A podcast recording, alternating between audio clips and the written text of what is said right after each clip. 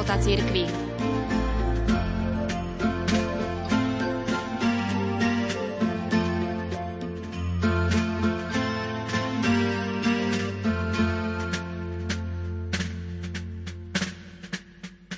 V súčasnosti sme svedkami veľkých spoločenských zmien.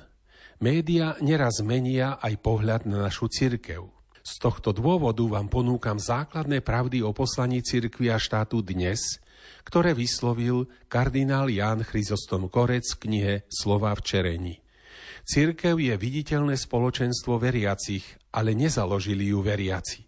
Je predovšetkým Božie spoločenstvo to, čo v cirkvi vidíme, farnosti, kostoly a tak ďalej, je z hľadiska našej opravdivej viery len jedna desatina ľadovca vyčnevajúceho nad hladinou. To najpodstatnejšie, na základe čoho môžeme hovoriť o jednej svetej katolíckej a apoštolskej cirkvi, to nevidno. Táto neviditeľná časť je Božieho charakteru. Cirkev sa nezrodila z dola, nezaložili ju ľudia. Cirkev prišla z hora, z Božej vôle, ako dar všemohúceho, ako pomocník na ceste človeka k spaseniu. Církev sa najprv zrodila v Božom srdci, v Kristovom srdci a on ustanovil apoštolov ako 12 pilierov.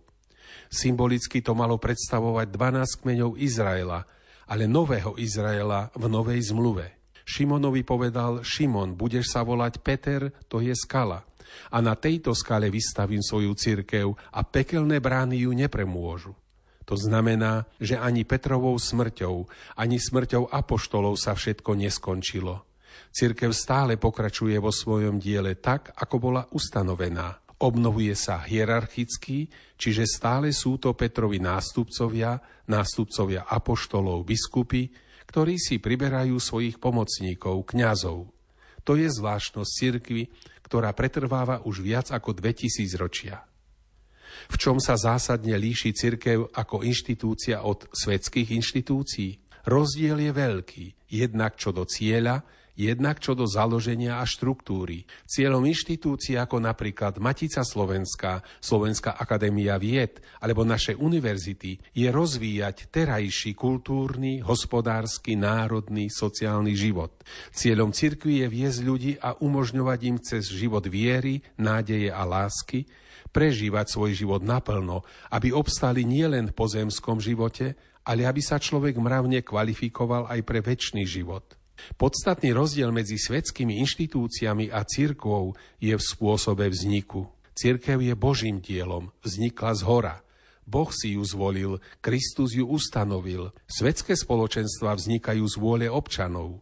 Základný zákon štátu, ústava hovorí, že všetká moc pochádza z ľudu tejto krajiny. Založili sme si štát a voľbami si určujeme, kto bude tento štát viesť. V cirkvi však neodhlasúvame desatoro, máme ho dané. Církev nechápeme ani nespravujeme ako demokratické spoločenstvo. Je to spoločenstvo, ktoré sa zrodilo v Božom srdci a stalo sa skutočnosťou potom, ako Ježiš Kristus poveril apoštolov svojim zastupovaním, keď im dal plnú moc, aby udeľovali sviatosti. Cirkev nevznikla hlasovaním ľudí, jej budúcich príslušníkov, ale zo stvoriteľskej vôle Boha. Církev je však aj demokratickým spoločenstvom, v ktorom sa uplatňuje aj vôľa a názory jej veriacich. Máme farské či diecézne rady. Naša církev to nie je len rímsky biskup, teda pápež, to nie sú len biskupy, kňazi. Církev, to sme my všetci, aj biskup, prvne sa stane biskupom, je veriacim. I keď církev nevznikla na základe bežných demokratických mechanizmov, to ešte neznamená, že by v cirkvi vládli nedemokratické pomery, že by cirkevné spoločenstvo bolo diktatúrou. O Petrovom nástupcovi sa už po stáročia hovorí, že je sluha Božích sluhov.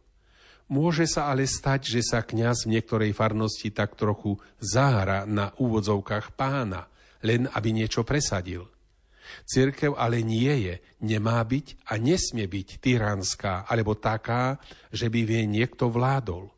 Poslušnosť cirkvi to je poslušnosť kanonická. Cirkev má určité predpisy a poslušnosť kňastva i veriacich sa meria týmito predpismi. V každom ľudskom spoločenstve, aj v cirkevnom, musí byť určitý poriadok. V nejakom spoločenstve nemôže vládnuť svoj vôľa. Aj v cirkvi musí byť poriadok a disciplína. Církev je veľké celosvetové spoločenstvo, organizované vo farnostiach, diecézach, cirkevných provinciách, miestnych cirkvách. Kňazí sú spojení s biskupmi, biskupy zase previazaní s pápežom. Toto spoločenstvo musí byť spoločenstvom poriadku. Círke veriaceho nenúti k istému správaniu. Veriaci koná na základe slobodného rozhodnutia.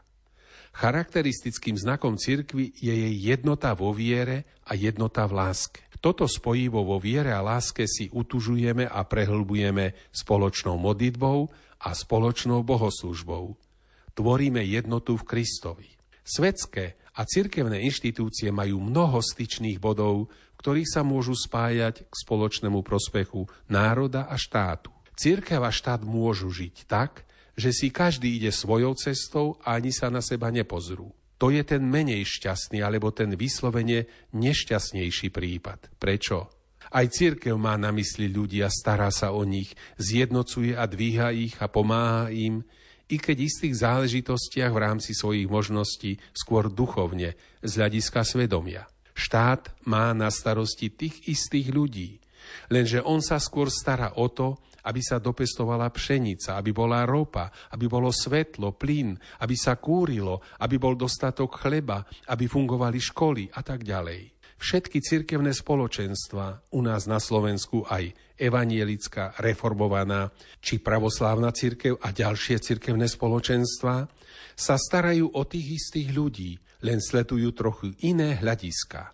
Isté, že ľudia musia byť najedení, musia byť kultúrni, musia dostať vzdelanie, ale my hovoríme, že to nestačí. Poznali sme aj vzdelaných zločincov, ktorí skonštruovali plynové komory a presne vypracovali chemický postup, ako zabiť masu ľudí, ako ich dusiť, ako ich likvidovať na psychiatriách alebo v gulágoch. Cirkev si uvedomuje, že ľudia potrebujú chlieb, musia mať vzdelanie, ale štát by si zase mal uvedomiť, že nedorába obilie ani nekrmi dobytok, ale živých ľudí, ktorí majú aj dušu, ktorí majú aj svedomie.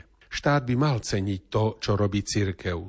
Štát neurčuje, o čo má kňaz kázať. Cirkev by zase nemala zasahovať do veci, ktoré patria do vyhradenej sféry riadenia štátu, ako napríklad kde má byť vysoká škola, alebo kde má byť tovareň, ktorá poskytne pracovné príležitosti. Obaja partnery vyvíjajú spoločné úsilie o spoločné dobro tých istých ľudí. Preto najlepší model tejto spolupráce v minulosti aj dnes je ten, keď tieto dve spoločenstva, štát aj cirkev, múdro a cieľavedome spolupracujú pre blaho oboch spoločenstiev, spoločenstva občanov a spoločenstva veriacich.